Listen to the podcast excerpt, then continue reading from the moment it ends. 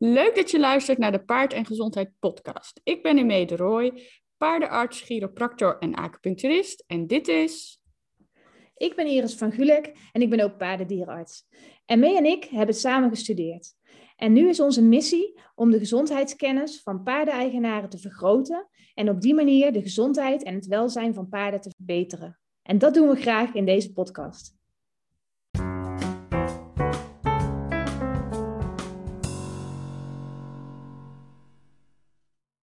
Nou, Amee, wat een uh, fantastisch weer vandaag. Ja, zeker. Lekker in het zonnetje gewerkt. Jij ook? Um, ik heb lekker in ons nieuwe zwembad gelegen. Oh nee, staat het? Ja, dus oh. uh, we zijn heel, uh, heel asociaal. Dus ik heb hard, hard het opgebouwd, dus je mag een keer komen zwemmen. Ja, nou ja, dat zei ik vorige keer al toen ik er was. Ik zeg, kijk, hier kom ik van de zomer in liggen. Nou, lijkt me een goed idee. Gaat helemaal lukken, ja. Dus uh, als jij alle onze mooie ontwerpen blijft maken in Canva, dan hou ik het zwembad schoon en dan uh, kun je mooi uh, komen zwemmen. Ja, hele, hele eerlijke taakverdeling is dat, ja. Ja, heel goed. En we zitten nu eind van de lente. Dus um, ja, dit is een periode dat er natuurlijk heel veel veulens zijn. Ja. Dan gaan we het weer over veulens hebben. Ja, weer. Ja. ja. Duidelijk uh, een van mijn favoriete onderwerpen. Dus uh, iedereen, uh, sorry als je geen veulen hebt, maar mocht je ooit een veulentje fokken, dan is dit ook heel nuttig. Of je stalgenoot, dan heb je er ook wat aan. Ja. ja. Want waar we het vanavond over gaan hebben, is iets wat ja, vaak misgaat eigenlijk. te vaak nog, vind ik. Um, elk jaar zie ik veulentjes die doodgaan aan een worminfectie. Dus we gaan het vanavond hebben over het ontwormen van veulens. Uh, de adviezen die mensen krijgen zijn heel wisselend. Um, en die, die kloppen soms ook gewoon helemaal niet. Uh, het is natuurlijk iets wat elk jaar verandert qua resistentie en uh, ja, waar die wormen allemaal gevoelig voor zijn. Of elk jaar, in ieder geval elke vijf tot tien jaar. Ja. Uh, dus dat betekent dat mensen niet hetzelfde kunnen doen als wat ze 15 jaar geleden deden. Nee. En uh, daarom gaan we het daar vanavond over hebben.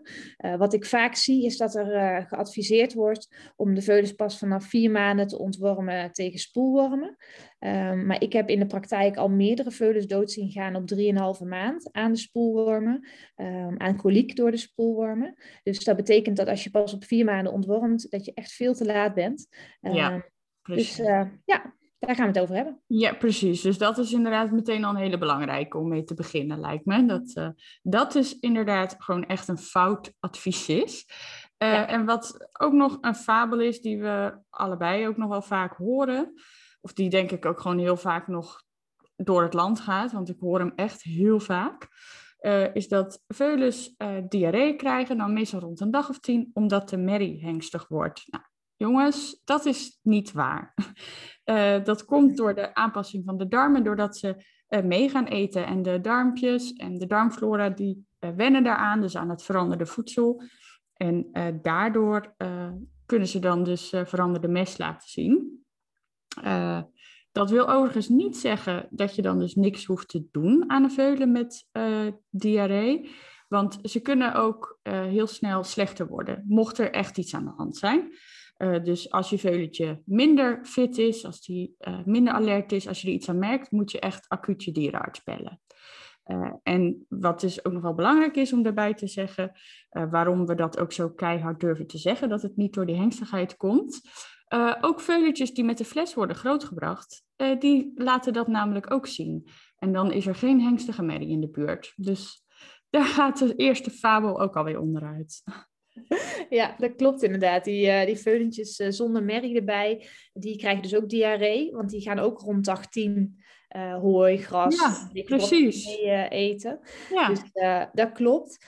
Um, en wat die veulentjes wel missen natuurlijk, um, want wat nodig is om een goede darmflora op te bouwen, is dat je veulen mest ja. eet van de merrie dat betekent ook dat je niet elke drol van je merrie eruit moet halen. Nee. Uh, dat wil niet zeggen dat je een vieze stal moet hebben, maar het is ook niet zo dat je echt uh, elke uur je stal moet mesten, want je veulentje moet juist wat van de mest eten. En uh, dat zul je ook wel zien als je hem goed in de gaten houdt. En op die manier krijgt hij dus eh, bacteriën binnen via de mest van zijn mama. en daar kan hij zijn eigen darmflora gedeeltelijk mee, mee opbouwen. Ja. Ja, dus het is juist gezond dat ze dat doen. Dus dat is niet afwijkend als je veulentje dus mest eet van de mama. Dus dat is echt ook wel belangrijk. Nou, en ik moet zeggen, uh, want nu zei je net van de wormen en zo, of de informatie verandert ook elke, elke paar jaar, ook qua resistentie. En um, ik moet heel eerlijk zijn dat er dus voor mij is het allemaal niet meer super, bij, nou ja, super up-to-date, deze kennis. En ook mijn kennis was iets wat achterhaald uh, op sommige vlakken. Dus ook een van de eerste die jij wilde bespreken, daar was ik ook niet meer helemaal up-to-date. Nee, ja, ik zit er wel redelijk in, gelukkig. Ja. Ehm, maar ik vind wormen ook interessant en veulens interessant. Dus uh, ja, dan... Uh, heb je nou weer, weet je, jouw hobby's zijn echt Ja, ik heb heel veel hobby's. wormen, veulens. ik kan nog wel even doorgaan hoor. Ja, precies. Ik zeg ook heel vaak tegen een klant, ja, dit is mijn hobby. En dan sta ik bij een hele grote wond of zo. Dan denk ik, wat zullen die mensen wel niet denken? Ja. Um, maar ja, wormen dus ook. Uh, en de worm die bij jonge veulentjes uh, wel diarree kan veroorzaken, ook bij echte jonge veulens van 10 tot 14 dagen, is de veulenworm. En die wordt uh, ook wel de strongyl Strongyloideus westeri genoemd. Dat is een heel moeilijk woord. Um, maar deze wordt in Nederland eigenlijk bijna niet meer gezien. En dat betekent dus dat ik hem de afgelopen tien jaar niet gezien heb in mestonderzoek. Um, en het advies vroeger uh, was wat wij ook nog geleerd hebben. Op ja, vroeger inderdaad. Dus in de steentijd, toen wij studeerden. Ja. Was om uh, de veulentjes standaard te ontwormen op 10 tot 14 dagen. Dus moesten alle jonge veulens ontwormd worden. Ja. Um, en dat is dus niet meer nodig, want die worm is, eigenlijk, uh, ja, is er eigenlijk niet meer. En het is ook juist niet goed om ze zo jong te ontwormen, want dan heb je ook meer kans op resistentie. Ja, en dat is wat je niet, uh, wat je niet wil. Dus mocht je veulen nou uh, wel diarree hebben, want de meesten hebben natuurlijk een beetje diarree rond 10 ja. dagen. Um, dan is het heel verstandig als je twijfelt of het toch misschien de veulenworm is, om dan mestonderzoek te laten doen. Dus niet meer standaard die jonge veulens uh, te ontwormen. Nee, precies. Nee, want dat is wat je zegt, dat werkt resistentie in de hand en dat willen we niet. Nee. wat dus het grootste probleem eigenlijk is, dus bij veulens, dat zijn uh, spoelwormen. En dat zijn hele lange, vieze witte wormen.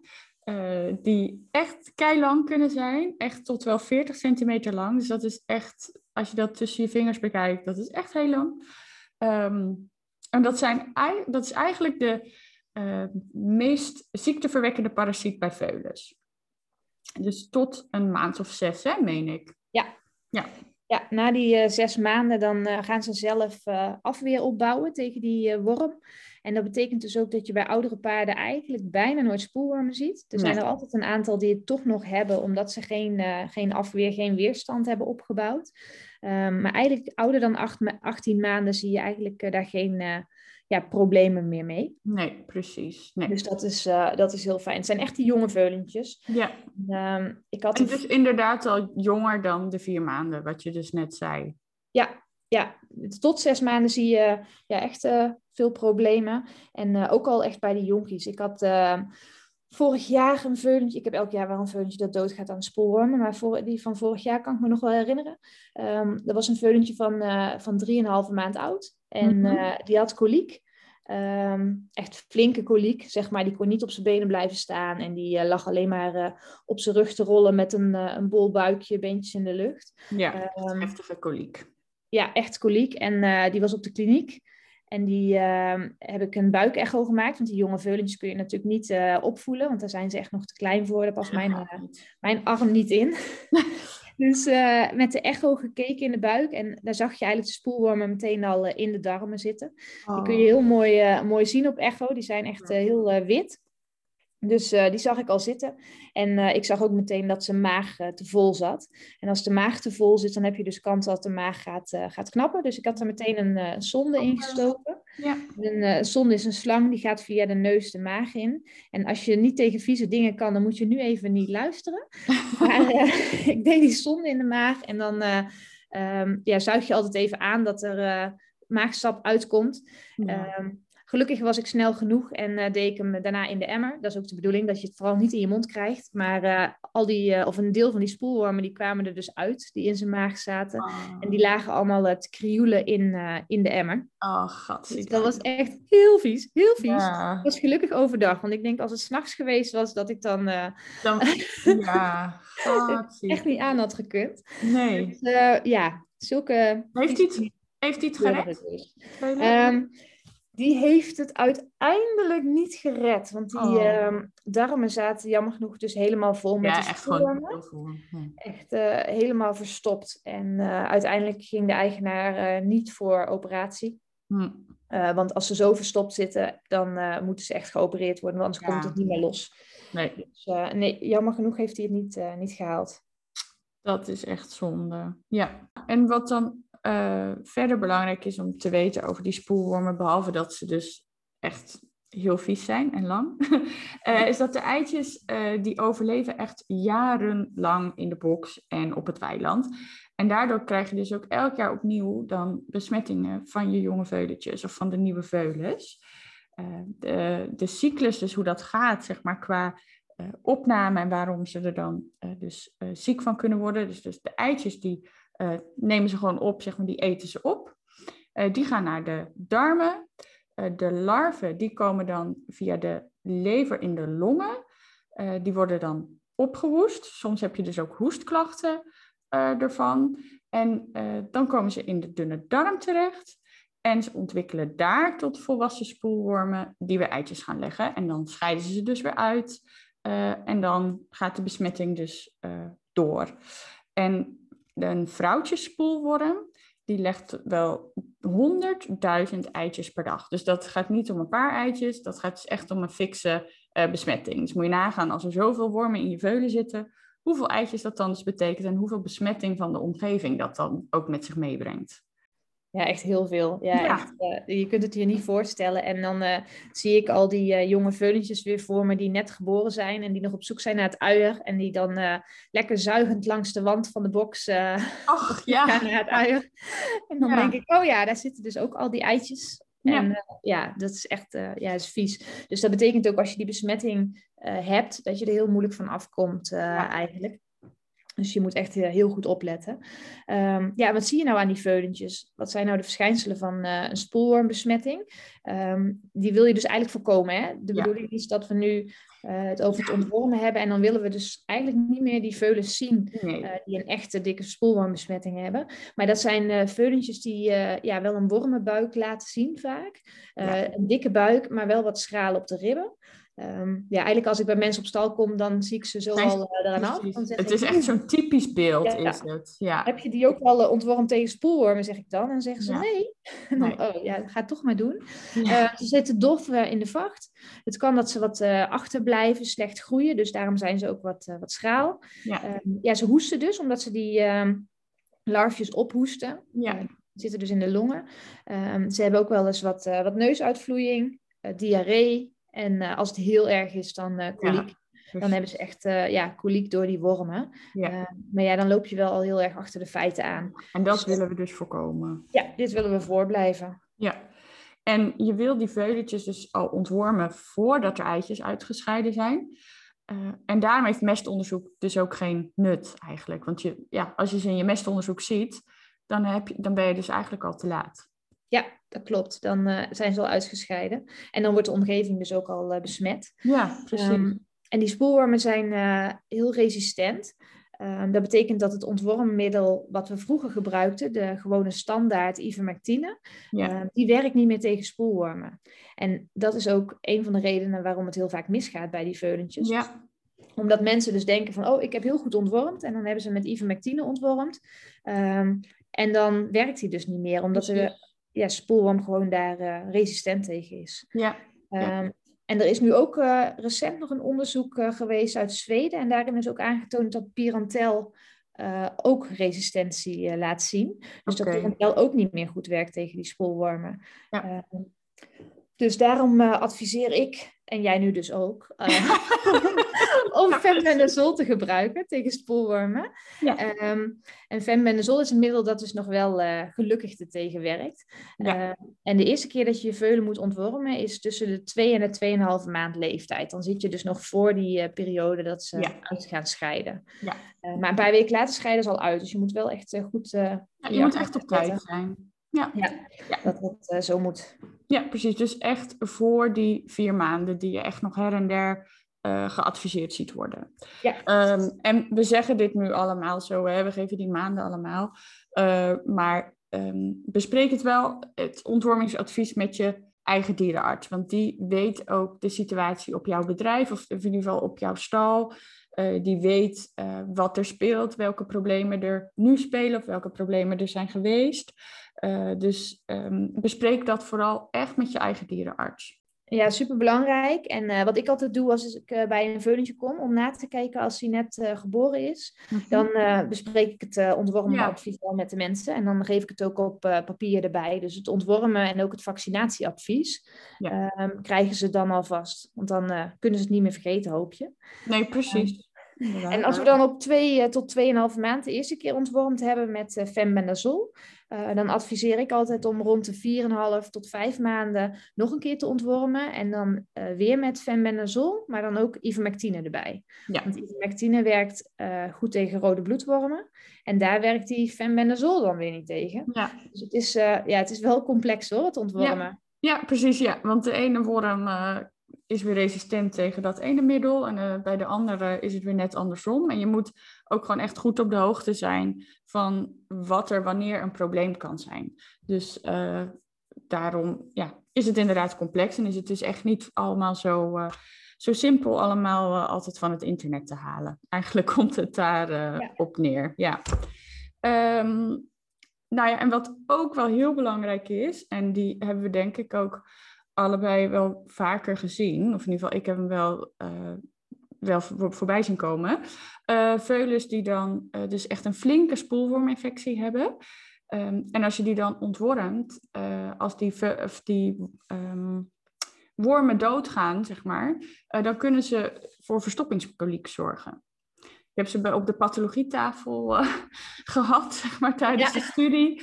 En uh, dat is uh, best wel een heftig beeld. En dus dat, um, dat is echt ook wel een risico ervan.